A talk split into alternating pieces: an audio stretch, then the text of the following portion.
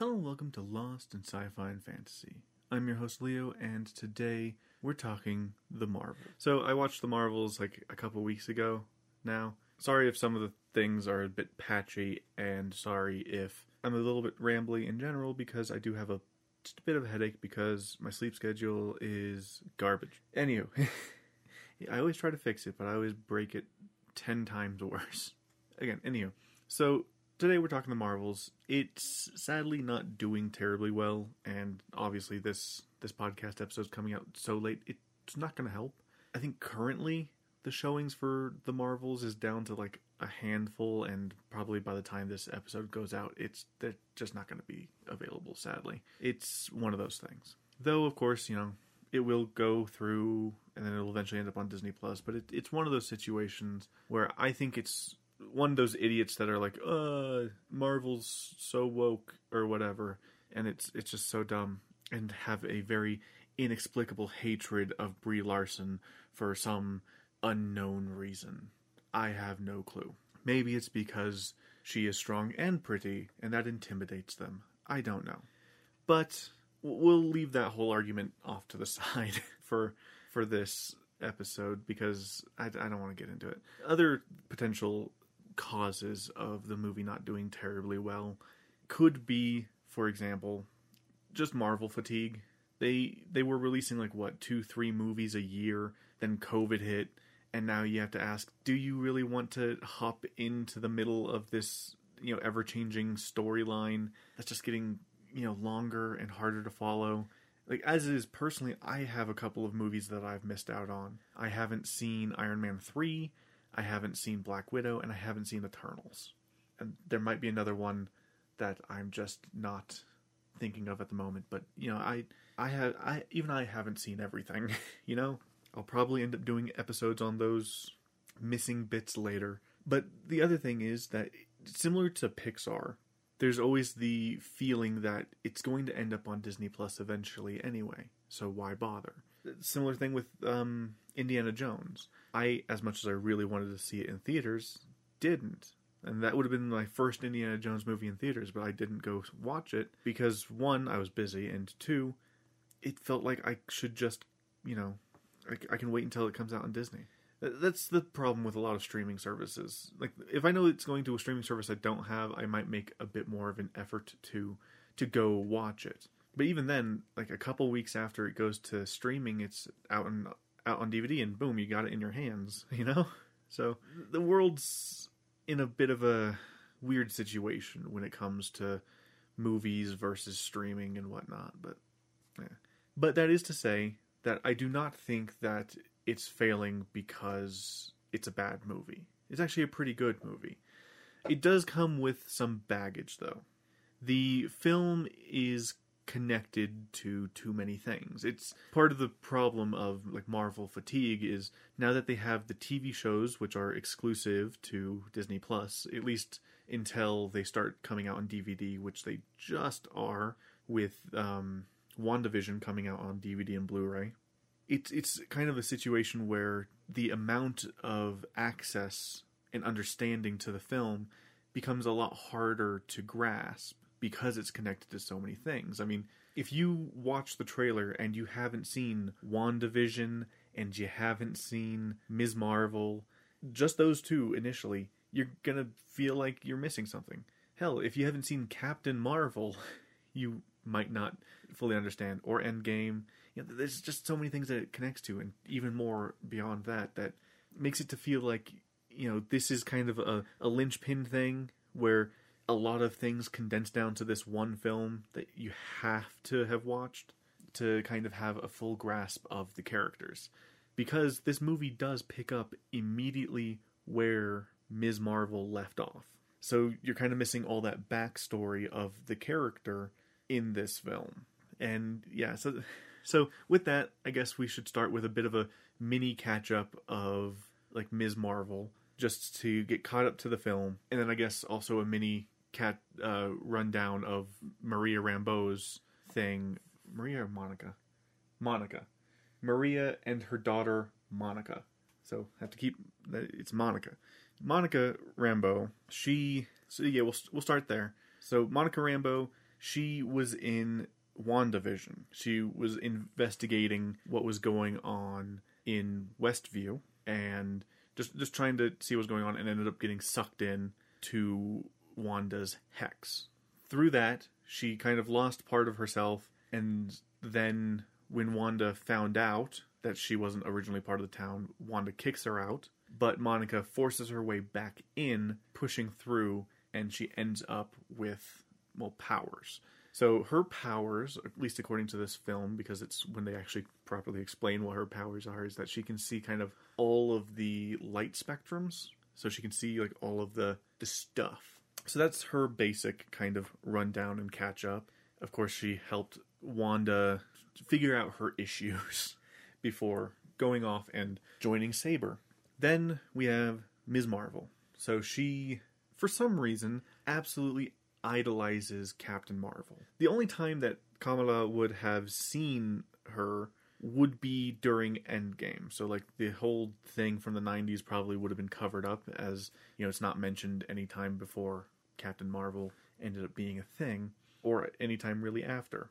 And so the only time she would have seen her and been aware and according to the the uh, beginning of Ms. Marvel is the case that she saw Captain Marvel during Endgame and then that was kind of it. Like I mean, she she popped in and out here and there, I think, but I don't think she would have made all that much of an impact during the snap and whatnot. So she she does that. She, for some reason, she idolizes her, but she's trying to do as Kamala usually is at the beginning of her stories. She wants to go to Avengers Con. Uh, in Marvel's Avengers, the video game, the one that everyone didn't like, she's going to AvengerCon. Shit goes down and in that game, the Avengers break up. In this, she's going to AvengerCon. It's supposed to be the very first one, and it's it's a very niche, dingy kind of convention, you know, held in like a relatively smallish warehouse. She wants to be part of the Captain Marvel costume contest, but she's missing that last bit, that last little bit of flair. And initially, she's thinking of like maybe putting a sash or something. She because she wants to combine like Captain Marvel and her her heritage together as the unique flair. What she ends up deciding on is some bangle. I was going to say bangles, but it's only one bangle uh, that her grandmother sent her. So she goes, gets it from a chest, puts it on uh, after she has a bit of a fumble with it, has it put on. And I thought that it was like one of those situations where like she puts it on and then it stuck to her kind of thing. But no, she can take it off. That was not at all a plot thread or an issue, which I guess is kind of refreshing. With that, she gains these kind of powers. But as her friend has somehow has access to a DNA sequencer, I guess, he tests her DNA for her and finds that it's not necessarily coming from the bangle, it's more that the bangle unlocked something in her, is kind of the thing. And then at the very end it's heavily implied that she is actually like a mutant and it even plays the x-men theme and whatnot.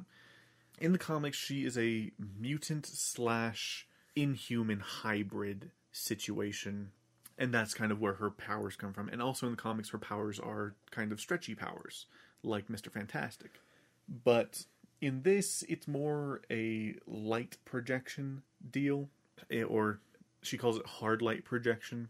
So she can make platforms and she can make a stretchy hand out of the hard light. So she still sort of has some of her power set, but not really. Anywho, the mo- sorry, the show ends with you know the whole ordeal and whatnot having passed. I won't necessarily spoil the whole, whole ordeal. She learns about her grandmother's past and whatnot, but she's officially like a superhero and whatnot, and she's super excited. Then one day, she goes to use her powers. She swaps out and is replaced with Carol Danvers, also known as Captain Marvel. That's where the show ends, and that is where the movie begins. So now we're caught up on those two characters. And then, of course, there's Captain Marvel, where the previous movie, Captain Marvel, kind of comes into play. I'll probably talk about all of these things in detail some other time down the line. But for now, a quick brisk thing is good enough. Her deal, and it actually kind of comes up a little bit in this, is that she's still trying to sort out her memories and whatnot because in the previous film she had her like mind wiped after she was doing a test flight and the thing exploded and she ended up getting a ton of like infinity stone power put into her. And that's how she got her powers.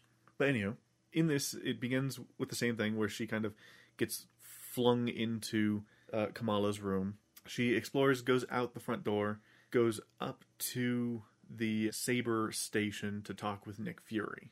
Now the thing that kind of triggered this is because this movie is hopping around a lot at the beginning.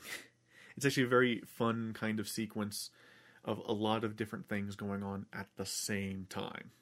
So, what kind of happened was Captain Marvel was uh, doing a favor for Nick Fury and checking out an anomaly because the Kree were doing something and he wanted to know what. Because he's worried that this peace deal between the Skrulls and the Kree might, you know, break down. So she goes and investigates, sees that the Kree were definitely doing something weird where they've opened a jump gate, which you kind of see in the the Guardians of the Galaxy movies, where it's like the, this like hexagonal thing opens up and like punches a hole through, and then you can go through. And it's a fast way to travel through space. So one of those is just stuck open. She goes to investigate. Meanwhile, Maria Rambeau, not Maria, damn it, Monica Rambeau, Monica.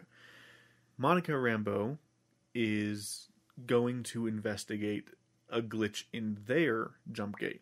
So she's, you know, floating ever so slowly towards the the anomaly in her space suit, uh, trying to figure out what what's happening. And it just so happens that at that time, potentially simultaneously, Captain Marvel, Monica, and Kamala at the same time. Kamala tried to use her powers, while Captain Marvel and Monica both touched the jump gates, swapping them all instantly. Monica ended up in uh, like on a kind of desolate rock. Uh, Kamala ended up in Monica's spacesuit, uh, Captain Marvel ended up in Kamala's room. So that's kind of what happened. So then, after they switch back, Kamala is trying to explain to her parents what was going on, but she's still very confused. Monica is trying to figure out what was going on with um, with Nick Fury, and then Captain Marvel goes and decides to figure out what's going on with this with the Skrull and the Peace Summit and see what what they're doing. So she's sneaking aboard the ship, which then kicks us into this big action sequence where things keep shifting, uh, and all three of them have to fight while teleporting around. It's a very fun, interesting thing, and it turns out, fun fact, that they can teleport people with them if they like grab them. So what ends up happening is, uh, in the middle of a stealth section, they get teleported. Oh dear. it's a very complex movie with how fast and how often they keep jumping around. But basically, it ends up where Kamala ends up taking some people from some uh, Kree warriors back to her house, and that's where part of the fight scene happens. Part of the fight scene happens at um, at the Kree spaceship, and they, they're jumping around doing that. The Captain Marvel's cat is back doing Captain Marvel's cat things. After this fight scene, they try to figure things out. There's a, a danger scene where uh, Kamala accidentally switches with Carol and ends up falling in from the sky, and so Monica has to try to save her, and then they switch through, and it it ends up fine. So they all have to stay together so that you know the switching doesn't become too much of an issue, and they go to, I think Skrullos the home planet of the Skrulls? No, I don't think it's Skrullos. No, it's a planet where the Skrull are staying, and basically because of Carol's intervention in the situation, they've decided, well, they decided to do what they were going to do anyway and attack. Basically, the Kree's plan for this meeting was to get, at the very least, to broker a peace deal with the Skrull, and they, they were already kind of implying that they were going to destroy the planet that they were on. But I think the idea was that they were going to have the Skrull come with them to the Kree homeworld and then suck out all the oxygen from the the place that they were at. Because that is the overall plan. Is that this person what what is her name? Dar-Benn. She is trying to rebuild this planet at a any means necessary situation. So she's stealing the atmosphere from one planet, the ocean from another planet, that kind of thing. The the way she's going about it is well in a very destructive manner. Starting off with the Skrull place, so they're trying to they fail. The atmosphere starts getting stripped. So I guess we can call the group now the Marvels. Try to go through and save as many as they can, but Captain Marvel kind of slaps Kamala with the hard lesson of you can't save everybody. You know, kind of uh you don't you shouldn't meet your heroes kind of thing. Even though Kamala still holds on fairly tightly to the the fangirly starstruck nature, um you'd think that this this kind of scene would have hurt that more, but it, it didn't. but yeah, it's the lesson that you you can't necessarily save everybody. A lesson that uh, Kamala kind of turns around on her later in the film. But yeah, so they they go around, and while they're trying to figure out what uh, Dar-Benn's plan is, they try to figure out how to work better as a team. This is where the first kind of cameo thing comes in as well, because after they save the Skrull, um, Valkyrie comes in and gives the Skrull refugees a, a place to stay. And then she's gone for the rest of the film. She just pops in. Because why not? Um, but yeah, so they start trying to figure out how to work together.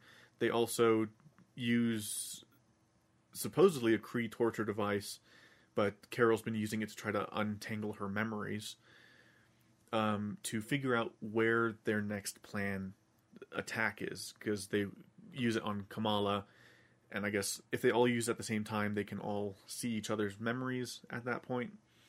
So, this is how Carol learns that uh, Maria, uh, actually Maria this time, died. so, and just how hard it was for Monica after the death of her mother to not to not have anyone around for support. Um, and yeah, so that's kind of that. But they also do get the location that they need to go to, and they start doing this big, fun training sequence, uh, trying to figure out how best to. To it is a nice training montage for figuring out how to best utilize the the switching. And and whatnot. Then they go to this kind of water based planet where it turns out Carol is a princess. She has agreed to marry the prince there uh, for political reasons. And it is a planet where you have to sing. The, the language there is through song, so if you're not singing, they don't really understand what you're saying. It's very interesting, but yeah, it's it's also a bit of a nice bit of brevity. But the reason that uh, Dar-Benn's attacking this planet is because they want the ocean. It is also shown that the it is almost certainly a minor revenge thing. Because Carol explains that this is her fault. What happened to the Kree homeworld is her fault. When she destroyed the what is it called, the Supreme Intelligence or whatever, in the last film, it was supposed to, like, she thought it was going to free them, but it ended up that it created a massive power vacuum that led to a civil war. All of the planet's resources just completely got screwed. and their sun died for some reason. I don't know why it died, but it, it died. So, so yeah, so Dar-Benn is targeting planets that are significant to Carol. You know, the Skrulls because her whole thing was trying to help them in the previous film. The this planet because again she helped that them with a political situation and agreed to marry him for said political situation. But yeah, so she they go there, they warn the prince about the incoming danger. They fight, but it's obviously not a winnable battle, no matter how hard they try. Um, and so they have to cut and run as the the ocean is sucked away from this planet.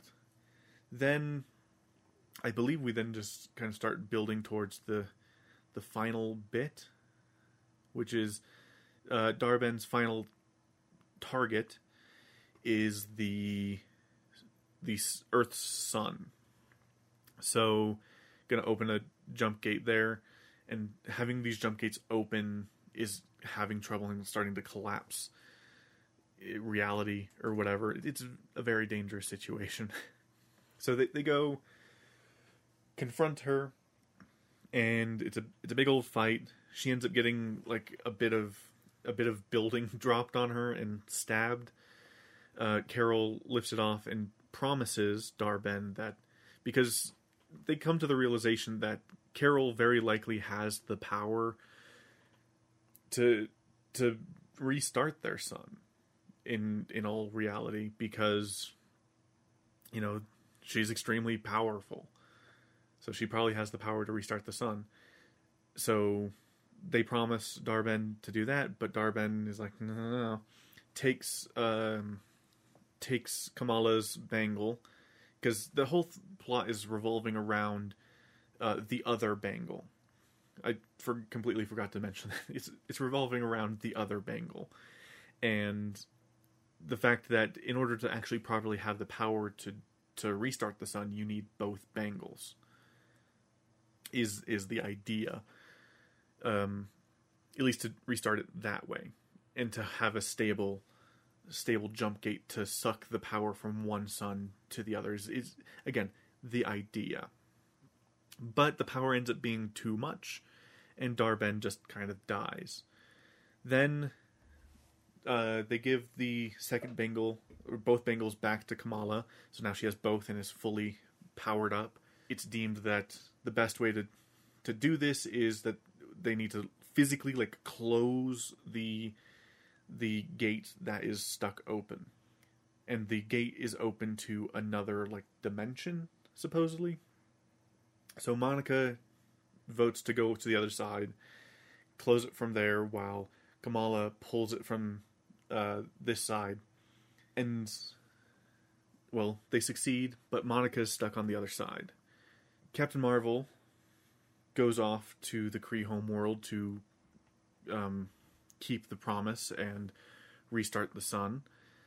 Kamala goes home and is inspired by uh, Nick Fury to start a a young Avengers of sorts, and goes off and Nick Fury's her way about, specifically trying to recruit um, Kate Bishop from the Hawkeye TV series.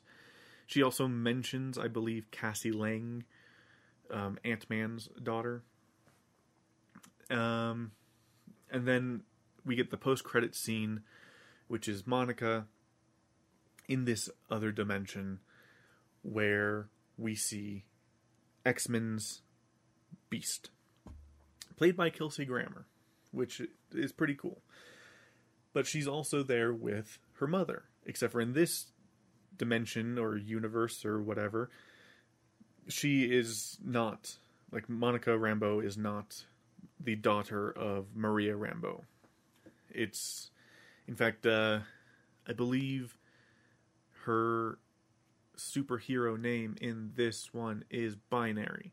So, Binary, from what I've been able to pick up, is a it's a separate version of Captain Marvel's powers. So this is probably a universe or dimension or whatever where she like um Maria Rambeau got the Captain Marvel powers similar to what you see in Doctor Strange and the Multiverse of Madness except for this time instead of staying Captain Marvel she became binary. And I believe in the comics binary is a character that it changes like a lot of characters. And i think one version is like binary is the manifestation of her powers kind of thing. So in this it, think of it kind of like um how captain america has his nomad phase where um where he just like says screw america america's fucked um i'm gonna grow a beard and wander off kind of thing. Or how Superman has his grounded phase, or when he split into those two different Supermen, the the blue and the red one, I think. Comics are weird, you know? but that's the movie overall. The explanation for their switching is that all of their powers are light based. So they are cosmically intertwined, or what's it called? Uh, it said it says it here quantum entanglement so because all of their powers have a similar basis you know kamala can manipulate light into a solid form um, monica can see all the spectrums of light and kind of manipulate it a little bit on the the non-visible form like she can use it to fly but when she's flying she is not physical so she can't she can't um, grab stuff. Captain Marvel's able to manipulate light into powerful energy blasts, kind of thing, and also the ability to fly and space and whatnot. So, stuff. but yeah, so that is that's the film. Again, overall, it's pretty good. It has some lighthearted moments, some some dire moments. I wouldn't rank it probably on the best like on the higher scale, but it's definitely good between high and mid. You know, I'd put it around there because Marvel on the lower scale can be rough, but Marvel at the mid scale is okay. Like a lot of the mid Marvel movies are like uh, the Incredible Hulk, uh, Black Widow, that kind of thing. Movies that you you look at and you're like, eh. This one is pretty good, but it does require a bit of backstory a lot of the time to make sure that you are kind of caught up on what's going on. And then you know, then you then you can probably enjoy it pretty pretty comfortably, but it's it makes it feel like a bit of a chore, you know? It's not not the best. Yeah, so overall the visual effects are pretty good. The plot line with the cat is pretty fun. When there's just like an issue on the Saber space station during the film that is almost catastrophic to the thing for some reason. It's not even necessarily like anyone caused it or anything, it's just something that happened. The cats are used as because the cat has kittens. Because like it's like a B plot or technically maybe a C plot of the film where these weird masses are appearing on the ship and they're appearing everywhere on the ship. And they have to like they're trying to figure out what what it is but a lot of critical systems are starting to go down on the space station so when one of these finally hatches it's revealed to be a kitten you know the the cat which i can't remember what its species is called the one that has the tentacles that eat people. Uh, it has a ton of kittens. So because of the fact that the escape pods are having issues, at least a majority of them are having issues, they're going to condense everyone down into the cats and herd all the cats onto the escape pods, the remaining escape pods, and get everyone safely to the ground, and where they are then promptly regurgitated and it's a pretty fun scene where not only do they have to herd the cats, but they have to herd the people into the cats. and yeah, it, it it's a pretty fun scene. Um, it definitely has moments that that when you watch them, you're like, oh, this is pretty fun and a silly sci-fi concept that is kind of deserving of of you know randomness, I guess. But yeah, I think with that said, that is it. I think. So yeah, we'll go ahead and call it there. Um, feel free to check out the other stuff that I'm I'm doing. Hopefully by this time, I will have at least streamed once or twice, and I plan on streaming a little bit more. But we are entering the holiday season, so that's going to kind of narrow down a bit. In fact, next week is Christmas. Now, I was racking my brain for a good while. What am I going to do for Christmas? Uh, do I do a Christmas film? Even though there's not really any sci fi Christmas films, I guess I could technically do the Santa Claus, but I don't really want to do the Santa Claus right now. You know, I don't want it to be my first Christmas thing. So, what do I do? I know. I'll do the Doctor Who specials that have been coming out recently. Because those are usually centered around Christmas. I don't know if these ones are, but usually Doctor Who specials are centered around Christmas. So I'll do that. And then from there, uh, I'll follow it up with the first season of technically what people call New Who, when Doctor Who was rebooted with the Ninth Doctor. So we'll talk about the Christopher Eccleston season of Doctor Who. I had trouble figuring out what I was going to name that episode, but yeah. So we're doing the 60th anniversary specials on Christmas and then on New Year's, Doctor Who season 1. And then from there, we will figure it out. we'll probably go something a little bit more niche following Doctor Who. I just don't know what yet. Maybe Flash Gordon. I've been meaning to do Flash Gordon and I haven't done it yet. So maybe Flash Gordon. We'll see. But with that, I do want to say thank you guys so much for listening. Uh, and you know, feel free to like, comment, subscribe if you're on YouTube or if you are on any podcast catcher of your choice. Uh, feel free to rate, review, or share it with your friends. You know, help spread this out a little bit. Uh, but otherwise, thank you guys so much for watching slash listening, depending on however you did it. And I will talk to you guys next week with the Doctor Who 60th anniversary specials. Goodbye.